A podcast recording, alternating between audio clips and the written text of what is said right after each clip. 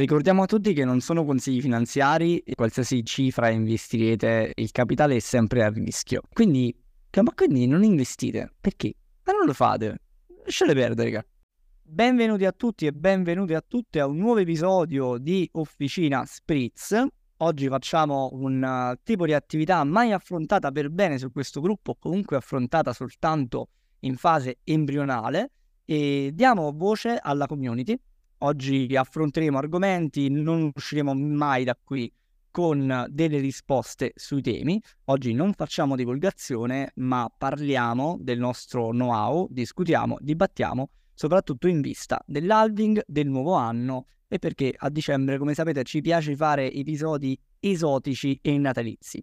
Quindi benvenuti, e direi di cominciare eh, presentando i nostri ospiti al volo, che sono Justin, Gianmarco, Johnny, Giorgio e Fabio, oltre a Chiara, me e Vincenzo, e veramente il pirone, record di persone che abbiano mai partecipato. Cominciamo subito. Io vi dico che Gianmarco e Fabio condividono la passione per lo scam, a quanto pare, però lo affronteremo nel corso della puntata. Comincio a fare una domanda a Justin e Johnny.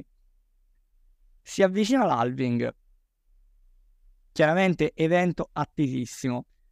Secondo voi Bitcoin salirà durante l'halving, o in realtà era salito perché durante la pandemia tutti stavano a casa e tutti volevano guadagnare facendo il finto trading?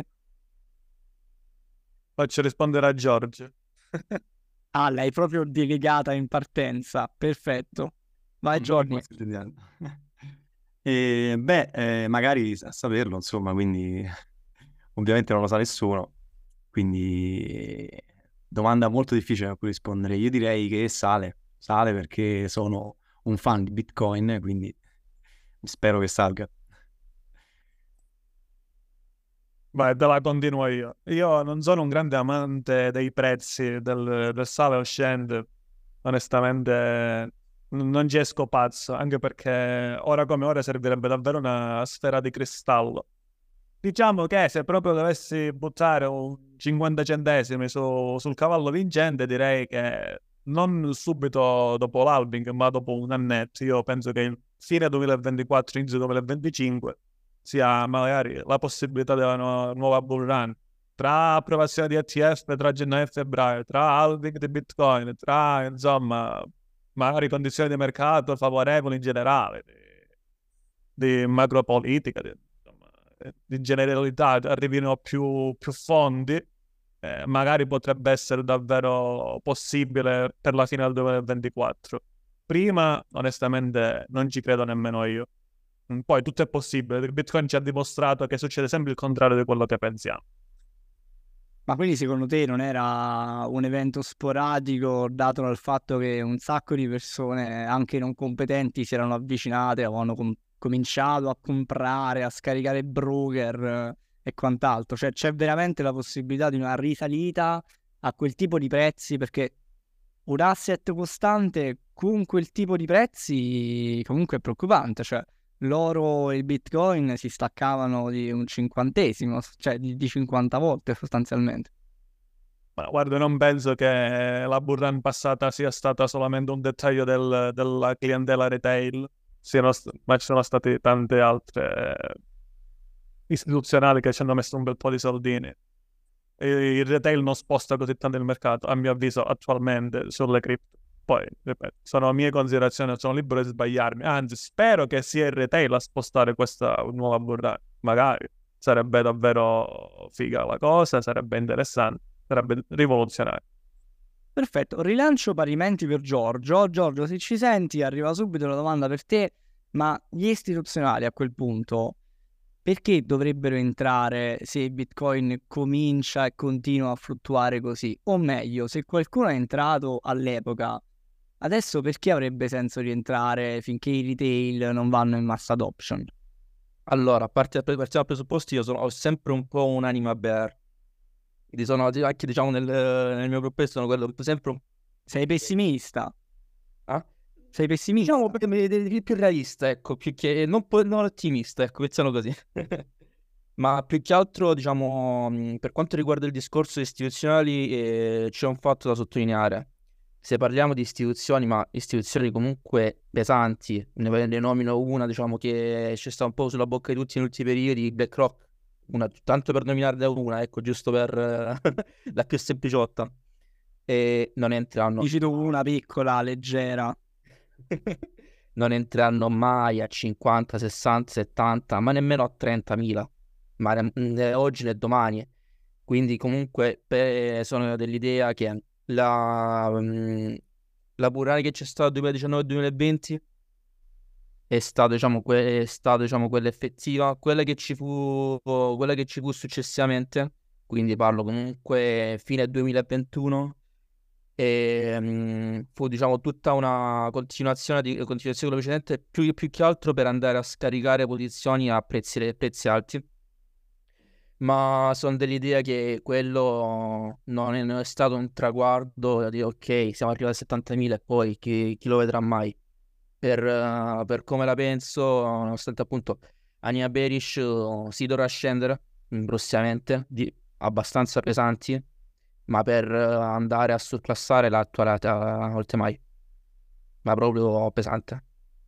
Perfetto Giorgio, grazie mille, e non so se qualcuno è in disaccordo al riguardo, nel caso può tranquillamente dirlo. Io a questo punto faccio una domanda che ci consente di ancorarci. Abbiamo parlato di istituzionali che probabilmente non entreranno mai a sessantamila, adesso faccio una domanda a Gianmarco e Fabio: ma questa benedetta adoption, volendo ammettere che Bitcoin comunque il lato speculativo è stato sicuramente utile per avvicinare tutti, ma questa mass adoption si avrà mai nel momento in cui fluttua così tanto? Ovvero, io andrò mai a comprare il caffè con Bitcoin se non so se nel periodo dei quindici minuti che va da casa mia al bar avrò ancora un euro che vale in Bitcoin per comprarmi quel caffè? Voi lo utilizzereste nelle transazioni eh. giornaliere? Posso cercare di rispondere io? Allora, secondo me Bitcoin non verrà utilizzato come moneta di scambio. Bitcoin verrà, tenderà all'oro digitale. Quindi è una riserva di valore, secondo me, non tanto una moneta di scambio. Magari tu puoi fare la spesa con Dogecoin, oppure con Matic, con qualcos'altro, o con Crow, per, per esempio. Però il Bitcoin, secondo me, la gente una volta che ce l'ha non lo vuole dare via. È come una, una, un, una cosa a cui ti affezioni. Tanti lo accumulano e pochi lo danno. Eh, io conosco tanta gente che soffre a vendere Bitcoin. Poi chiaramente chi fa trading eccetera eccetera, eh, ok, però ci sono molti holder, e secondo me appunto anche in vista del, del fatto che eh, nel tempo sarà deflattivo, ovvero l'inflazione comunque si è calcolata fino nel codice di programmazione, alla fine la gente tenderà a detenerlo. Fabio invece mi, eh, mi discosto leggermente da quello che dice Gianmarco. Cioè, io Bitcoin sarei felice di spenderlo. Il problema di Bitcoin sono le fee, sono inarrivabili, allora si preferisce a non utilizzarlo, tenerlo come riserva di valore, ed è quello che fa bene. Lo dimostra pure il caso di El Salvador, che si sono anche ripresi, eh, però in un futuro non lo escludo che sia utilizzato come moneta di scambio. Ancora Lightning Network non è non è settato. Penso che ci sarà ci sarà in futuro un utilizzo un utilizzo anche commerciale, perché no? Beh, quindi tu lo utilizzeresti come riserva di valore comunque, al di là di tutto. Adesso sì, adesso sì. Adesso, nel senso con i prezzi attuali, o adesso negli... Adesso come il Bitcoin. Ok, ma la fluttuazione dei prezzi quanto influisce? Perché comunque se avessimo deciso anche di non comprarlo a sessanta, perché era un po' troppo alto, ma se l'avessimo comprato a quaranta come riserva di valore, ci saremmo fatti un brutto biennio. Però... Beh, dovrebbe tenere il valore dentro. Se poi per due anni sto a perdere soldi, Bitcoin secondo voi si profila, a questo potete rispondere tutti ovviamente subito dopo, ma si profila veramente, coerentemente, verosimilmente come riserva di valore?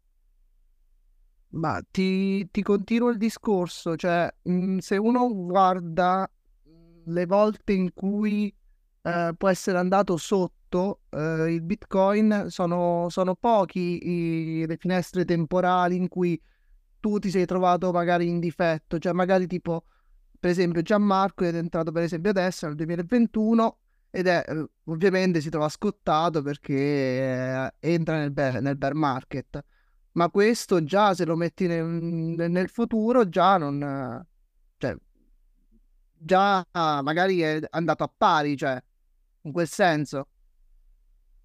Però Gianmarco che è entrato nel duemilaventuno si è trovato scottato ormai, ora è quasi il duemilaventiquattro, quindi non, non credo che in quel caso, non so nemmeno, ce lo spiegherà Gianmarco. Gianmarco quando sei entrato l'hai fatto per speculare o perché cercavi una riserva di valore? E soprattutto se tornassi adesso indietro, se dovessi investire domani mattina, speculeresti o cercheresti un'alternativa all'oro?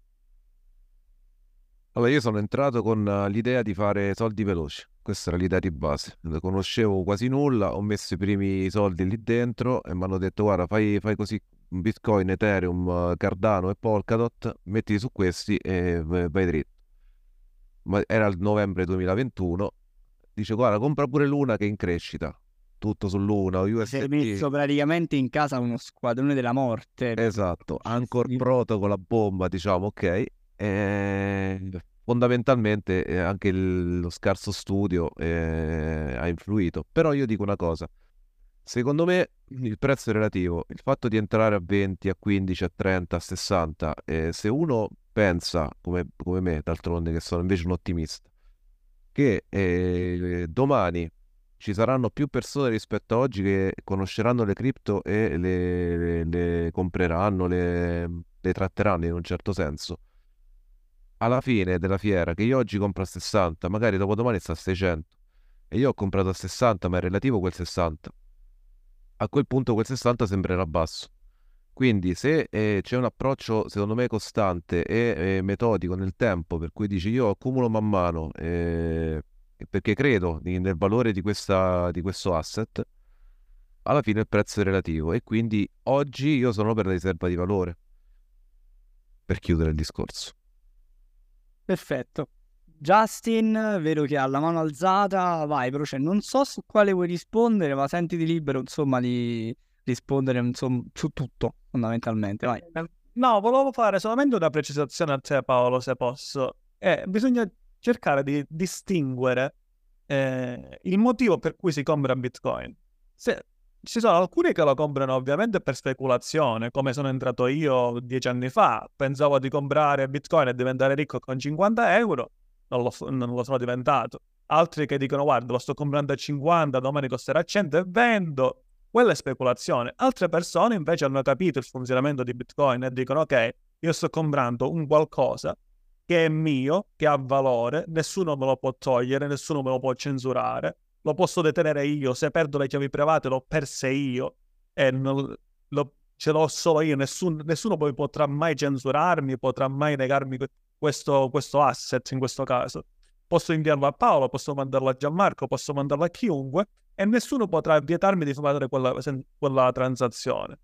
Bisogna capire anche, tra virgolette, il motivo. Magari uno acquista per la propria libertà finanziaria, ma non perché diventa ricco, ma perché uno è proprio eh, possedente, comunque possessore di, quella, di quell'asset in modo intangibile, in modo infrangibile. Eh, io i miei soldi che ho in banca, domani mattina la banca tranquillamente può bloccarmi, premo un bottone e mi ha bloccato. Però la, banca, però la banca non lo fa. Mm. Cioè la banca potrebbe farlo, però la banca per ora non lo fa. La vera domanda qui è, eh, che tu hai detto una cosa giustissima, capiamo i motivi. Ma certo. quelli, i due motivi sono principali, dividiamoli in speculazione pura oppure ci credo, conosco e investo, benissimo. Entrambi comportano acquistare Bitcoin, acquistare sui mercati fa variare i prezzi, ma mo, certo. se mio padre che non ci capisce niente, mia madre che non ci capisce niente, mia sorella che non ci capiva niente, nel duemilaventuno mi hanno detto ma lo compriamo sto Bitcoin? E io che c'era più qualcosa, peraltro per l'epoca non l'ho comprato, mi porta a pensare che quella bull market, que- quei prezzi veramente, ragazzi, veramente illegali, eh, siano stati dati anche dalle fluttuazioni di prezzo di chi ha comprato e non ci capiva un cazzo, di chi voleva speculare, cosa che o non risuccede, oppure tra l'altro chi ha comprato poi su quei massimi è rimasto scottato per un anno al più per due mi dispiace pure, perché la sessanta K a fare la discesa è una bella storia, è verosimile che non rientreranno. Se io fossi un istituzionale, visto che lo faccio da casa mia al soggiorno, facendo i conti della serva, non so se mi arrischierei a fare roba del genere. Fondi Justin, poi vedo mani alzate e vi volevo dire, non aspettate il mio intervento, intervenire direttamente. Vai Justin, perdonami. Finisco un attimo, è proprio quello il motivo, perché magari tutti quelli che sono entrati, sono entrati per l'arricchirsi. Poi magari qualcuno, come, tanti, come tante persone, hanno capito che quell'asset poteva essere una risorsa, che una parte dei loro soldi potevano essere inseriti là, che poi perdono il venti, trenta per cento, quaranta per cento, loro il rischio che corrono pur di star tranquilli che quell'asset è proprio e nessuno glielo può bloccare. Poi per rispondere alla, all'ultima domanda, secondo me Bitcoin non sarà mai usato per pagare il caffè al bar, tranne se eh, nuovi sviluppi sulla Lightning Network saranno, renderanno la Lightning davvero usabile. Ma Bitcoin sarà quell'asset che ti permetterà di comprare un bene e di volerlo fare in modo perfetto, pulito, chiaro, alla luce di tutti e di tutto, in modo inequivocabile. Io vado a comprare una macchina, vado a comprare una casa, lo voglio, voglio che scrivere una, una transazione sulla chain e voglio che rimanga lì per sempre. Ok, faccio la transazione di Bitcoin, ma comprarci un caffè secondo me non ha senso. Allora, per quanto riguarda il discorso per la persona media che entra, sono dell'idea che se, pre- se si prende la persona, persona media, quindi intendo chi no, comunque non è esperto del settore, quindi appunto come si diceva il, uh, lo zio che vede un pochettino il, il, il bordello e dice ok, entriamo, entriamo, fammi comprare.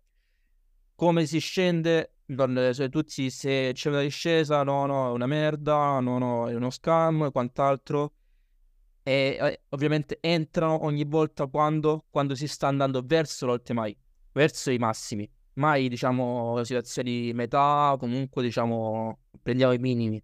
Perché? Perché comunque vanno a cercare un qualcosa, tra virgolette, sicuro, e vedere un qualcosa che sta scendendo, che sta cadendo, ah, ah, che sta buttando al palazzo, e li fa sempre arretrare. Quindi sono delle idee che comunque sì, ci sarà, ma entrerà la persona media, entrerà comunque sempre in ritardo. Per quanto riguarda invece il, giusto per um, collegarmi anche ai discorsi di prima, eh, Bitcoin riserva di valore o meno, e personalmente la vedo, la vedo anch'io come un discorso riserva, riserva di valore, ma più che altro proprio come, come accennato Gianmarco, proprio come l'oro digitale. Nel senso, attualmente, o meglio, come dovrebbe essere attualmente, eh, le valute fiat dov- dovrebbero essere, diciamo, eh, per, come, diciamo, come eh, riserva l'oro. Poi sappiamo che all'inizio del Novecento fu tolto quella cosa, ma quello è un altro discorso. Eh, non bello, ma altro discorso. C'è già una, c'è già una missione che è stata, un progetto di missione della NASA che è stato, che è iniziato, il progetto ovviamente finché, finché partirà, poi ci, comunque ci saranno un paio d'anni, per andare a fare estrazione mineraria su, una, su asteroidi.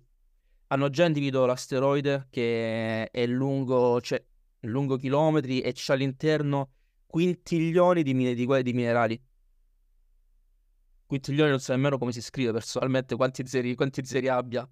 E una volta, tra questi minerali c'è anche l'oro. Una volta che tutto quell'oro viene messo, diciamo, nel pianeta, nel, nel mercato, il prezzo dell'oro che ovviamente che cosa andrà a fare? Si aggiunge un bordello supply e ci darà una botta bella pesante al prezzo dell'oro. Parliamo comunque di questioni di anni. Però lì andrà a perdere un pochettino il suo valore, eh, comunque sono dell'idea. Quindi non, utili- non dell'utilizzo del B T C come, diciamo, come per pagare il caffè, ma proprio per avere tutte le altre, diciamo, cripto che andranno appunto ad avere un controvalore in B T C e con quelle poi si andrà a fare le, le varie cose. Quindi tu ritieni che l'immissione, diciamo, futura di que- cioè il discorso qual è? Tu dici, se ho ben capito, è vero che l'oro è eh, limitato, però adesso noi cominciamo ad andare a fare spedizioni anche oltre quelli che sono i perimetri del globo terracqueo, come direbbe il nostro signor Presidente del Consiglio, e quindi una volta che tu lo vai a prendere, lo porti qua, hai, diciamo, eh, hai risolto il segreto di Pulcinella, quindi perché poi, non potendolo più ricalcolare, l'oro dovrebbe avere ancora, dovrebbe essere ancora una riserva di valore. Bitcoin però è un bene finito, Quindi questo come, come pensi che andrà a lungo andare? Come risolve anzi il problema, se lo risolve?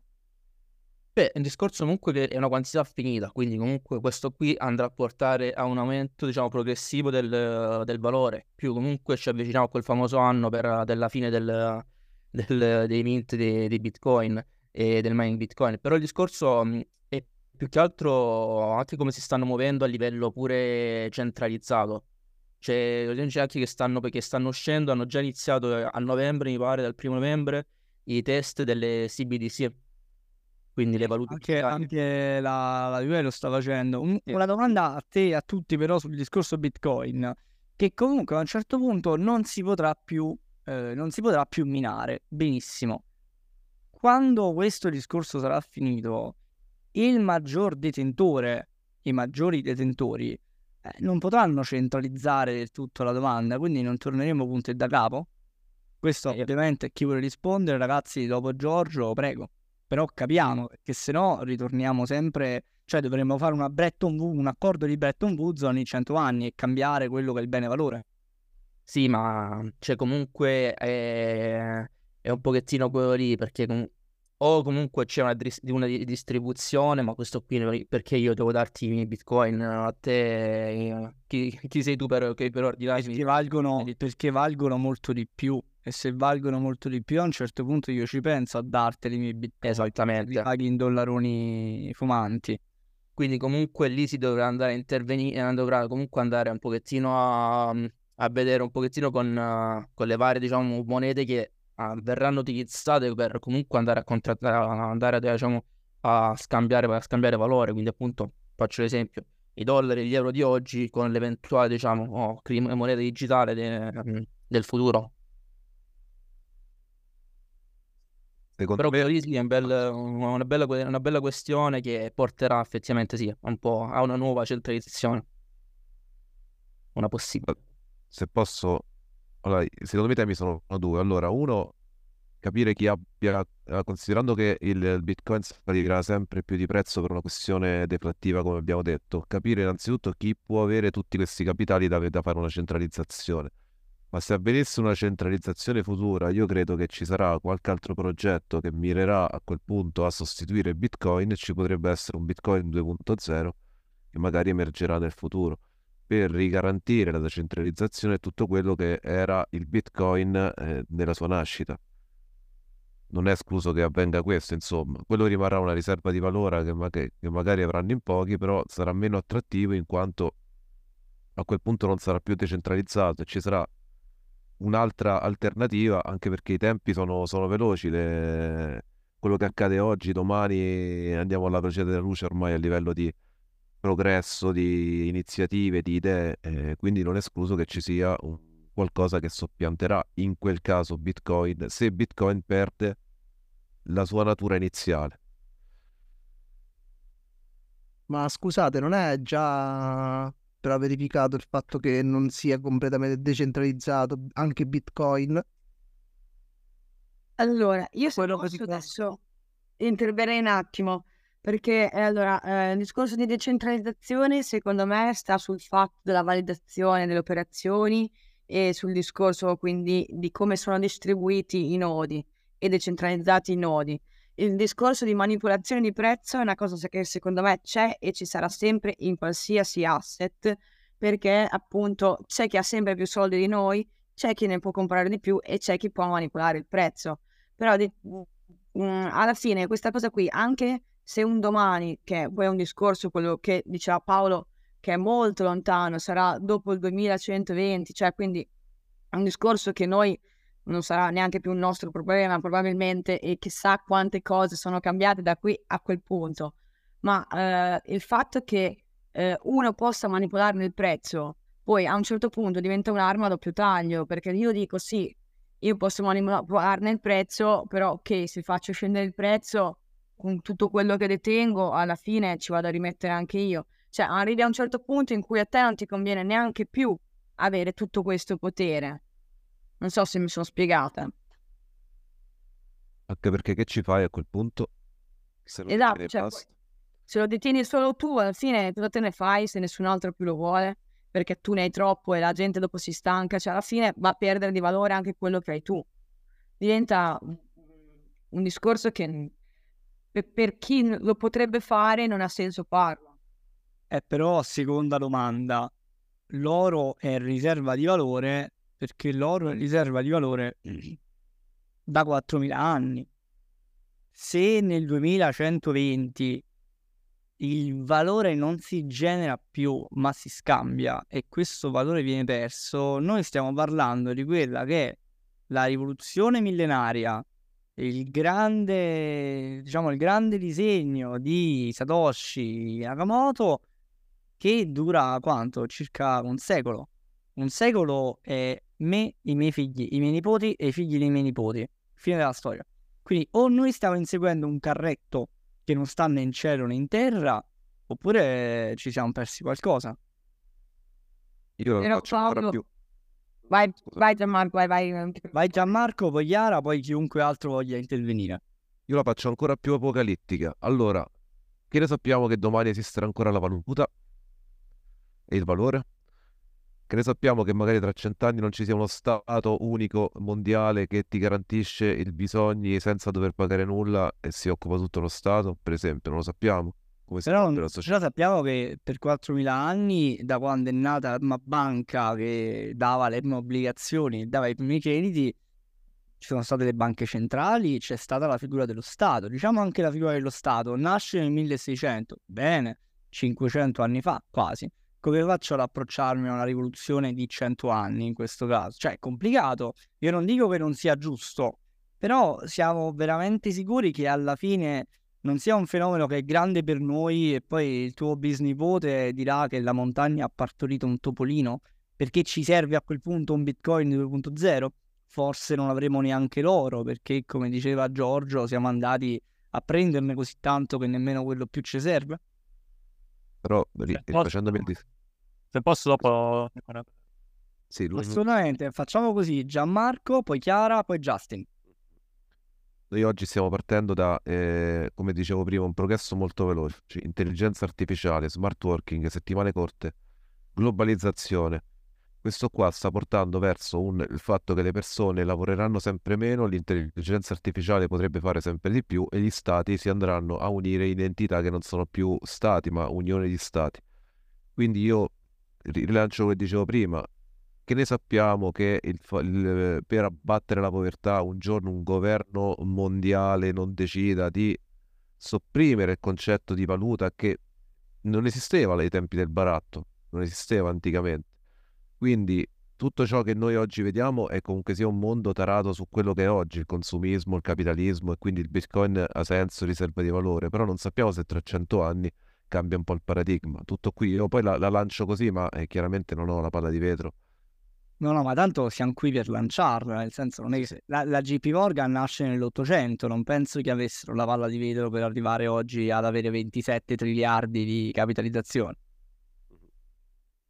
E Paolo invece Pagliara... io mi pongo questo, questo concetto, cioè se, e se domani il Bitcoin diventa lo standard, quindi noi non ci misureremo più sulla moneta fiat ma misureremo tutto contro il Bitcoin. Eh, facciamo, facciamo come facciamo col petrolio, ragazzi, a un certo punto sta finendo, ci caghiamo addosso, qualcuno caccia un'idea migliore. Però questo qui però un pochettino quello che, quello che accennavamo prima, no? Che appunto eh, la valuta digitale, non ci, la valuta reale appunto non ci sarà, ci sarà Bitcoin appunto a fare da, da riserva appunto da, per qualsiasi diciamo, moneta si confronterà con Bitcoin, ed è lì che ovviamente entreranno appunto le varie banche centrali, perché passate il termine, non ci andiamo un attimo per il culo, perché comunque è bello il, il sogno, poi ho detto sono un po' l'anima bearish sempre, eh? È bello il sogno, è bello tutto, però comunque chi c'ha i soldi comanda.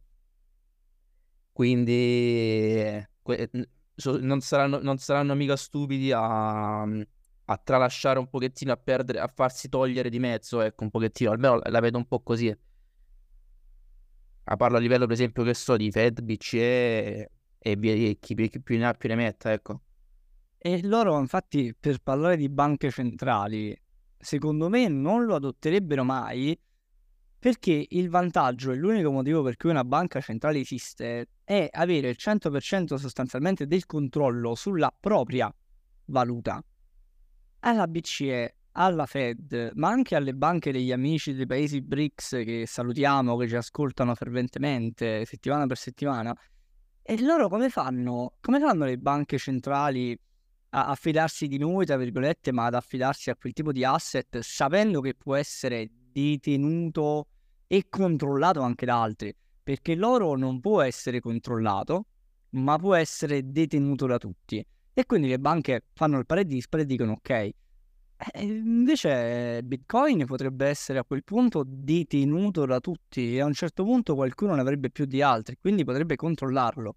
Noi vogliamo una mass adoption e pensiamo che le banche centrali, che BlackRock, che la S E C decideranno di darci gli E T F, abbracceranno quest'asset, ma poi a Pechino, a Roma, a New York, a Londra, Bitcoin lo vedranno sempre come una minaccia.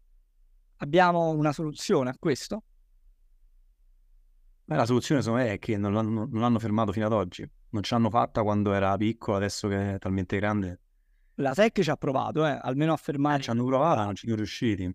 Quindi appunto per questo, se non puoi batterli, unisciti a loro, no? Com'è? E poi comunque mh, le banche centrali comunque le, nelle riserve hanno anche eh, valute di altri paesi. Quindi penso, non so, la B C E c'ha anche i dollari come riserve. Beh, la Cina, la Cina ha tipo il venti per cento dei dollari in circolazione, che roba legato. Quindi magari lo faranno in piccole parti anche con eh, Bitcoin, non lo so, azzardo. Facendo finta di strizzare un po' l'occhio a quel mondo che in realtà è tutto il contrario. Cioè Bitcoin è proprio l'anti-B C E in realtà come filosofia. Quindi ovviamente è una paraculata, diciamo, dire un termine tecnico. Voglio senso Justin al riguardo. Mm, guardi, secondo me io... Cioè, anch'io sono partito con l'idea che comunque Bitcoin possa rivoluzionare, ma dopo gli anni, insomma, l'esperienza, sono arrivato al punto di dire, ma perché fare sempre l'estremizzazione delle cose? Cioè, o Bitcoin fallisce o Bitcoin rivoluzionerà sempre qualsiasi cosa nel mondo e cose varie. No, secondo me Bitcoin avrà il suo percorso. È sbagliato anche pensare che Bitcoin sia una cosa così immobile, ferma, che nessuno può cambiare. Bitcoin da quando è nato ha avuto tremila modifiche, il codice è stato modificato miliardi di volte ed è in continuo aggiornamento, in continua evoluzione. Anche il fatto di pensare a Bitcoin due punto zero secondo me è, è, è difficile, è molto difficile, perché Bitcoin dove andrà si evolverà, si modificherà per essere sempre più utilizzato, l'obiettivo è quello lì. Poi che rivoluziona il mondo, boh, non lo so, magari lo rivoluzionerà quando io sarò morto da cento duecento anni. Che... Però abbiamo delle certezze, abbiamo che i... I bitcoin in circolazione non potranno essere mai più di ventuno milioni al momento, si potrà cambiare anche questa cosa ad esempio. E che le unità decimali di bitcoin sono tante, non mi ricordo adesso il numero preciso, ma sono sette otto satoshi, cioè sono sette otto cifre dopo, fino ad arrivare a satoshi, che è la, l'unità più piccola, è un bene divisibile. E chissà, magari un giorno diventerà una, capi- una capitalizzazione più alta. Sul fatto di che possa essere poco più o meno utilizzabile, avete fatto riferimento all'oro. L'oro è la cosa più scomoda al mondo da poter detenere, è la cosa più scomoda da poter scambiare, eppure è l'oro, cioè esiste da sempre, viene scambiato virtualmente su tutti i mercati. Tu puoi, puoi andare in banca e comprare un E T F sull'oro, puoi comprare un titolo sul, sull'oro, puoi fare qualsiasi cosa. Eh però aspetta Justin, è la cosa più difficile da detenere e da scambiare per Johnny, Paolo, Justin, Gianmarco, Giorgio e Chiara, ed è un vantaggio per chi è un ente banca centrale o per chi è un ente banca federale, perché io ce l'ho, io lo scambio, io ho le riserve, i miei depositi, Gianmarco, Gianni e Paolo cazzo non ce l'hanno e quindi di quello devo preoccuparmi in maniera relativamente minore. Bitcoin invece ha il problema opposto, estremamente facile da detenere perché è fuori dal circuito, o sbaglio? Mm, sì e no, sì e no, anche qui ipotizziamo Bitcoin che arrivi a quattrocento cinquecento mila dollari, sai quanto costerebbe comprare, scambiarlo, trasferirlo? Costerebbe un'enormità, costerebbe un'enormità. Poi, ripeto, da qui a quando succederà questa cosa magari cambieranno tante cose, magari le transazioni saranno diverse. Abbiamo avuto Taproot che ha dimezzato il costo delle transazioni, magari uscirà una, una nuova modifica che la modificherà ancora. Comunque Bitcoin davvero, pro- pronosticare da qui a tre mesi dove sarà è difficile, figuriamoci fra cento anni. Cioè. No, no, ma infatti parte tutto dal fatto che è un pronostico difficile, però per Justin, Bitcoin, al netto di tutto, rivoluzione, rivoluzione o no? Rivoluzionerà sì, ma non tutto, cioè non rivoluzionerà il mondo, cioè il mondo non girerà attorno a Bitcoin, assolutamente. Rivoluzionerà però il suo. Quindi domanda per tutti, visto che mi dicono che ci avviciniamo ai sette minuti finali prima degli spritz and tips, chi è che sta sbagliando la narrativa? Le, le persone, le community, stiamo dando troppo hype a questo punto a Bitcoin, dovremmo, dovremmo essere un po' più concreti quando parliamo, perché parliamoci chiaro, tutti quanti noi veniamo dall'ambiente Bitcoin, poi DeFi, sopra ancora blockchain e va bene, però questa roba non si sente da nessuna parte, noi siamo messi a parlare quaranta minuti e abbiamo trovato, devo dire, un sacco di difetti a questa storia del Bitcoin, difetti che però non escono mai, perché non mi pare di vederli in giro, a meno che non andiamo a guardare qualche paper e qualche analisi tecnica.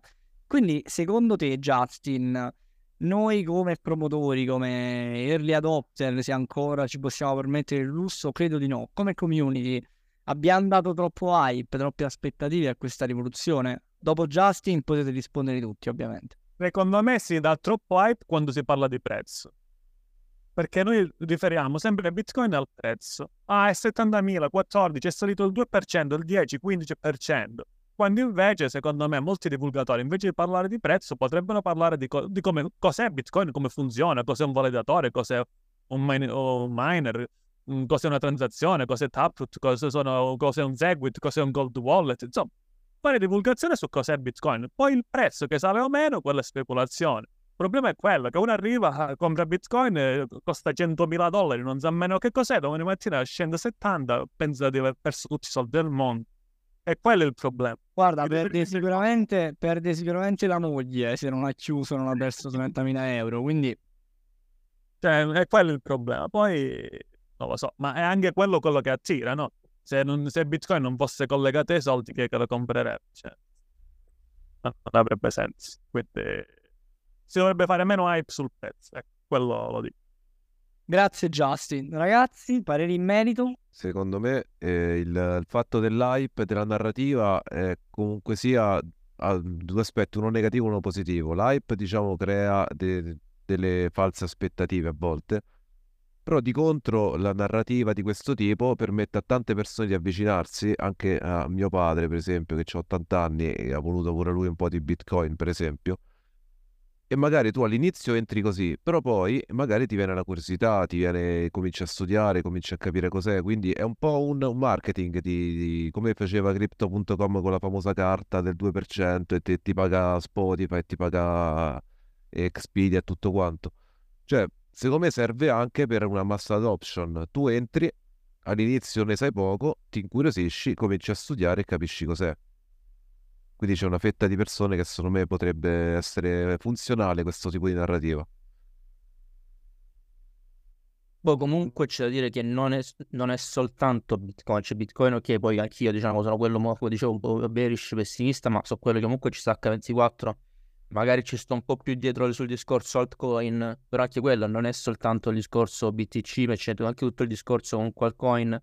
E l'hype è dovuto sempre dalla possibilità che comunque ricordiamoci che non è un, un asset regolamentato, quindi comunque anche il livello di fluttuazione è dato anche da quello lì, e più, più fluttuazione ha, più rischioso è, ma il fatto che possa produrre più, più rendimenti anche dato dall'alta fluttuazione attira sempre la gente. Pensiamo che il settore del gambling è uno dei settori più, più, più, più grossi al mondo e che non morirà mai. Quindi parecchi la vedono anche, diciamo, a livello di mass adoption, la vedono anche come quello lì, come quel discorso. Posso dire che, insomma, mi pare che avendo, di, avendo sviscerato il fatto che l'interesse è dato da due categorie di persone, che sono quelli che speculano e quelle che cercano l'innovazione, non solo entrambe le categorie hanno la loro parte di errori, e qui poi chiudiamo con il parere ovviamente di tutti tranquillamente, ma mi sembra proprio che abbiamo due categorie che giocano per due squadre diverse. con orizzonti temporali diversi, motivi diversi e con uh, dei bias belli marcati. È la cosa bella di Bitcoin che raccoglie più, più utenza, no? C'è chi lo compra per speculazione, chi per una indipendenza, chi per l'innovazione tecnologica, chi per studiarlo. E quella anche eh, la sua... Però, però se fossi Christine Lagarde, questa cosa non sarebbe bella. Ma alla fine pure chi, chi porta il cane a spasso, chi c'è chi vuole rimorchiare e c'è chi gli piacciono i cani. Per, no. per andare a fare una metà... Ma tu mi devi, tu mi devi sposare eh. domani. A proposito anche di Christine Lagarde, c'è da dire che comunque se vogliono un modo lo trovano.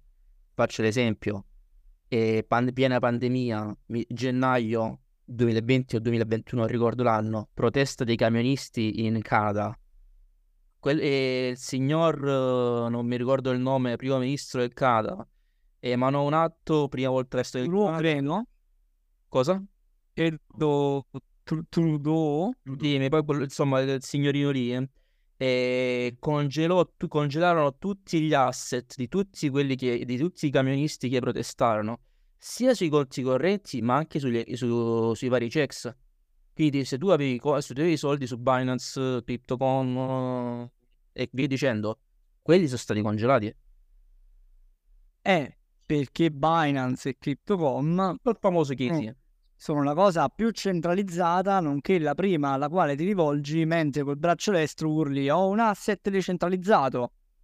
Esattamente, bravissimo. Cioè fa ridere sta cosa, no? Colpevoli noi a questo punto come, come, come gestori, insomma, dei nostri stessi asset, che eh, facciamo questa roba, eh, diciamo però la banca ti può congelare i conti, però poi operiamo su Crypto punto com, poi operiamo su Binance che si è costruita un impero... col placet e salutiamo il compianto eh, C Z, però possiamo chiudere la discussione dicendo che siamo degli stronzi ipocriti. E però noi, noi abbracciamo la rivoluzione, ma non appena qualcuno ha un prodotto finanziario o un exchange eh, che abbraccia il nostro canone di mercato, aggiungendo un po' più di quella che è la sicurezza degli asset, anche se poi il governo ci può mettere la mano sopra, noi andiamo su Binance. E allora siamo stronci, raga. Dai, dicia- cioè, diciamocelo pure, è ok, rivol- andiamo verso la rivoluzione, però siamo stronzi, non c'è niente di male. Però c'è anche un'altra, un'altra cosa. Eh, sì, siamo anche un po' stronzi, quello sicuramente. Però cerchi di facilitarti la vita, anche a livello di fiscalità. Magari un domani loro ti fanno la fiscalità, oggi è un delirio, diciamo, fondament- con tutte le regole su uscita, eccetera, eccetera. Domani ce ne saranno sempre di più, magari i checks ti faranno la fiscalità e tu dirai sono stronzo, però vado sul checks, diciamo almeno me la fa lì. Eh, ma tu non te la fai fare perché tuo asset, tua responsabilità, tue le chiavi, tu, tuoi asset. Monte dei Paschi di Siena è cattivo, Banca Generali è cattiva, perché io sono responsabile e detengo le mie cose. E fatti il sette e trenta. Fatti la dichiarazione dei redditi, cioè eh, a sto punto gli intermediari che te devono venire, che te devono dire, non ci veni da me, non vuoi pagare quelle commissioni annue, poi per altri motivi le paghi lo stesso in altri modi, non venirci da me, sono i tuoi asset, mettiti là, mettiti a capire, tu hai una valuta che non è l'euro, che non è il dollaro, però vivi a Como, fatti la tua dichiarazione, vediamo che ne esce fuori. Paolo, questa è anche la motivazione, insomma, di un mercato molto molto giovane e inesperto, perché è, questo beh, poi dico... è solo la storia può aiutarci, tipo vedi S T X, da quel giorno quanti non tengono più i soldi sugli exchange? Tantissimi. Eh. Però fino a quel giorno tutti quanti tenevano le cripto sugli exchange. Da quel giorno in poi il numero di B T C sugli exchange è crollato vertiginosamente. Ah sì, se tu dovessi fare oggi un appello agli investitori dicendo... Guarda Monte dei Paschi di Siena, la gente ti prenderebbe a picconate e non ne uscirebbe educata. Eh, Soprattutto quelli che il Monte dei Paschi di Siena c'erano qualcosina. Allora, spunti interessantissimi. Secondo me siamo riusciti finalmente... Posso dire che abbiamo finalmente parlato di Bitcoin? Ma proprio veramente, senza tutto quello che è l'aspetto edulcorato. Quanto poco ci piacciono i follower in Officina Spritz, è incredibile. Abbiamo una tendenza all'autolesionismo che credo sia il valore di questo podcast. Noi adesso salutiamo e ringraziamo Giorgio, Johnny, Justin, Fabio, Chiara e Vincenzo, gli ideatori di questo podcast. Passiamo allo Spritz and Tips, appuntamento che so che non è che lo aspettate, lo bramate, proprio come quelli che aspettano i soldi da Monte dei Paschi di Siena. Ma va bene, noi per questa sera abbiamo concluso, ci vediamo con lo Spritz and Tips e ci salutiamo a breve. Bentornati e benvenuti, grazie per aver ascoltato il nostro simposio Bitcoin fino alla fine. Come sempre partiamo con la nostra rubrica Spritz and Tips, guardate i reel ma soprattutto seguite sempre il podcast. Io partirei oggi da Giorgio di CryptoPool con la prima tip del giorno. Prima tip del giorno, not your key, not your money ragazzi, sempre e comunque. Ricordatevi che eh, avendo soldi, avendo comunque i vostri fondi sui vari checks, sui vari exchange centralizzati, c'è sempre la possibilità che questi possano essere, diciamo, congelati, toccati, messi in mano. Eh, tip da parte mia, avere, diciamo, un uh, wallet decentralizzato, comunque un uh, cold wallet, in cui comunque andare a stanziare lì i propri, i propri fondi. Perfetto Giorgio. Procediamo con un altro veterano felicissimo di aver partecipato. Vai Fabio, dacci la tua tip. Ah, ciao a tutti, vorrei consigliare di leggere il libro Mastering Bitcoin, quanto meno per capirlo, perché è sempre, sempre bello guardare anche il lato tecnico. E poi vorrei consigliare alle persone comunque di provare, sbagliare, Uh, utilizzare i protocolli, una cosa che mi sono mi sono forzato anche io no, al tempo uh, e non è facile, però consiglio a tutti quanti di, di farlo e sempre diversificare il, il portafoglio, perché oggi abbiamo parlato di Bitcoin, uh, non esiste solo Bitcoin, però ecco non, non ci concentriamo magari sui sui progetti sul, del momento, ma con cognizione di causa, cercando di disegnare un futuro in cui magari abbiamo eh, l'asset magari dedicato alla privacy, eh, un asset dedicato ai Layer due, eh, Real World Asset, eh, N F T, insomma. Mm, immaginare un futuro attraverso anche i token che possono formare il, l'ecosistema del futuro. Grazie mille Fabio, e per chiudere questa cordata di operai e membri della community do la parola a Gianmarco. Allora, grazie per la parola. Quello che consiglio oggi, che è un po' quello che è capitato a me, è eh, se state cominciando, perché c'è fomento, ci sta il fatto di che vi hanno detto vi si, ci, si guadagna cento per, farete un sacco di soldi e magari entrate come speculatori e cominciate a perdere qualcosa perché comunque sia non l'avete studiato, non demordete ma cominciate a studiare, perché solo cominciando a studiare che poi vi si aprirà un mondo. È come quello che ho detto prima, la metafora del, del cane. Se siete usciti per rimorchiare col cane fondamentalmente, ma non siete tanto belli da rimorchiare, amate il cane così almeno diventate, eh, almeno date una ragione al fatto che avete il cane. Chiudo. Grazie mille Gianmarco, io ringrazio il meraviglioso staff a supporto, quindi ringrazio Vincenzo e Chiara e come sempre io sono Paolo Marra e questo era Officina Spritz. Buonanotte a tutti.